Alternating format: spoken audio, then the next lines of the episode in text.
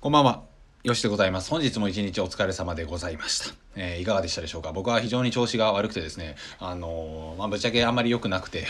こんなね、のんきに音声を撮ってる場合ではないかもしれないんですが、ちょっと誤解を生じさせてしまっているなと思ったので、ラジオを撮らせていただきました。え僕は毎日ね、4、5本の音声を上げ続けてきたわけなんですが、あの、時間にするとだいたい5分かける4、5本なので、2、3、20分ぐらいなんですよね。2、30分あるかないかぐらいなので、全然苦痛じゃないっていうのがまずあるんですよ。で、たくさん上げてると、結構この人ガチだなとか、めっちゃ上げてるじゃんっていうような感じのことを言われるんですが、全く本人は苦痛と感じておらずですね、あの、歯磨きとかもまさにそうだと思うんですけど、うわ、今日は歯磨きやるか、どうしようみたいな感じのことを思わないですよね、全く。それと全く同じな感じなんですよ。で、僕は、あの、ラジオで生計を立てているという感じでもなくですね、あのー、まあ、他にたくさんのメディアがあって、えー、そこの、そこのメディアからラジオを聞いてくださったりだとか、で、まあ、ラジオ、ラジオを聞いてくださった方が、えー、メルマガ登録してくださったりだとか、いろんなね、この、回遊って言ったりするんですけど、え回ってくださってるっていうような感じのメディアの一つなわけなんですよ。YouTube も、ブログも、Twitter も、えあとはなんだ、ノートも、いろんなものがありまして、その一つになっているので、え全然その、なんていうか、うん。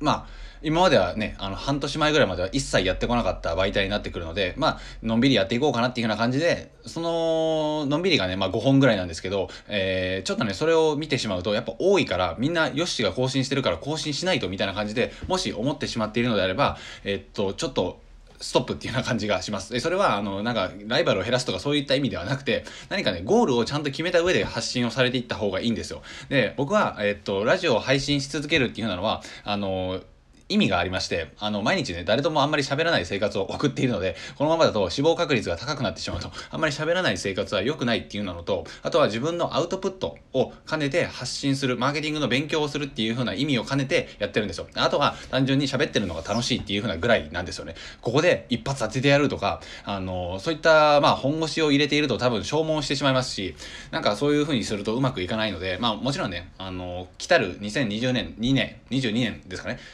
22年には、ちょっとずつ広告が入ってくるかどうかって言われてますけど、全然今入ってきてないじゃないですか。あの、今からね、準備しといたらもちろんいいと思うんですけど、うん、とは言ったものね、こっから毎日毎日毎日ずっと上げ続けるとかってなってきたら、絶対多分1年後にはほとんどの人が辞めてしまってるんじゃないかなと思います。なので、無理せずに、もう普通に、うん、まあ、僕は無理せずに5本が普通なので、何とも言えないんですけど、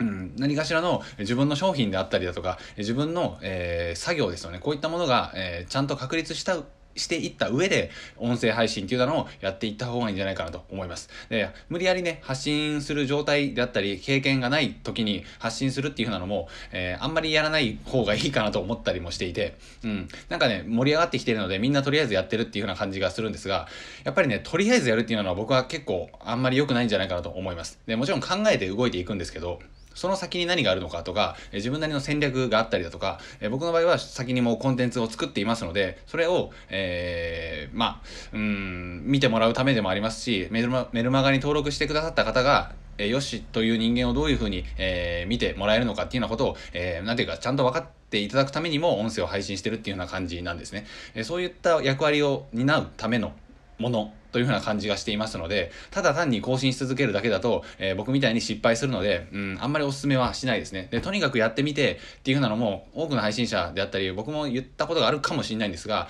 あんまりここはお勧めしないなと思います。それをする前に、やはり発信するべき内容を徹底的に自分で実践すると、だとか、例えば、えー、僕はサラリーマンを辞めたりだとか、そういったことを実際経験した上でサラリーマンを辞める話であったり、えー、自分がやってきた、えー、まあ、プレイヤーとして稼いできた方法とかを発信しているので、その発信のジャンルで言うのであれば、ちゃんと発信することができるわけなんですよね。でもまだ何も経験していない状態で、例えば、うん、まあ今日は、えっ、と、ミツさんと会わせていただいたんですが、レンタルスペースの話とかを僕がいきなりやり出すと、いや、やってもないのにっていうような感じになるわけですよね。なので、やってもないことを無理やり発信するのも良くないし、自分のコンテンツであったり、何か目的、意図っていうのがない状態で、とりあえず始めてしまうっていうのは、結構危険なんじゃないかなと思ったりします。で、なんでお前そんなことわかんだよっていう ちょっと思われたかもしれないですが、一応、まあ9年半ぐらいはこの業界を見てきて、多くの人が辞めていくっていうのを僕はもうめちゃめちゃ見てきました。もう何千人というレベルで、え、見てきていますので、この感覚は多分そこまで大きくは外れてないんじゃないかなと思ったりします。はい。えー、で、まあ、もちろんね、自分の自慢ではなくて、あの、客観的に見た時にそういう風な発見が一応ありましたので、とりあえずやってみるっていうのは、えー、まあ、よ、俗にね、結構言われたりするんですけど、そこまで無理する必要はないんじゃないかなと思います。それだったら、えー、ちゃんと考えて、それとか、ちゃんと実践して、成果を上げてから、それを発信していったりだとか、その専門のプロになってから発信していったりだとかっていうようなことをされた方が、続くんじゃないかなと思います。そのジャンルだったら喋れるみたいな、そういったところを見つけるべきですよね。だからこそ、今発信されている方は、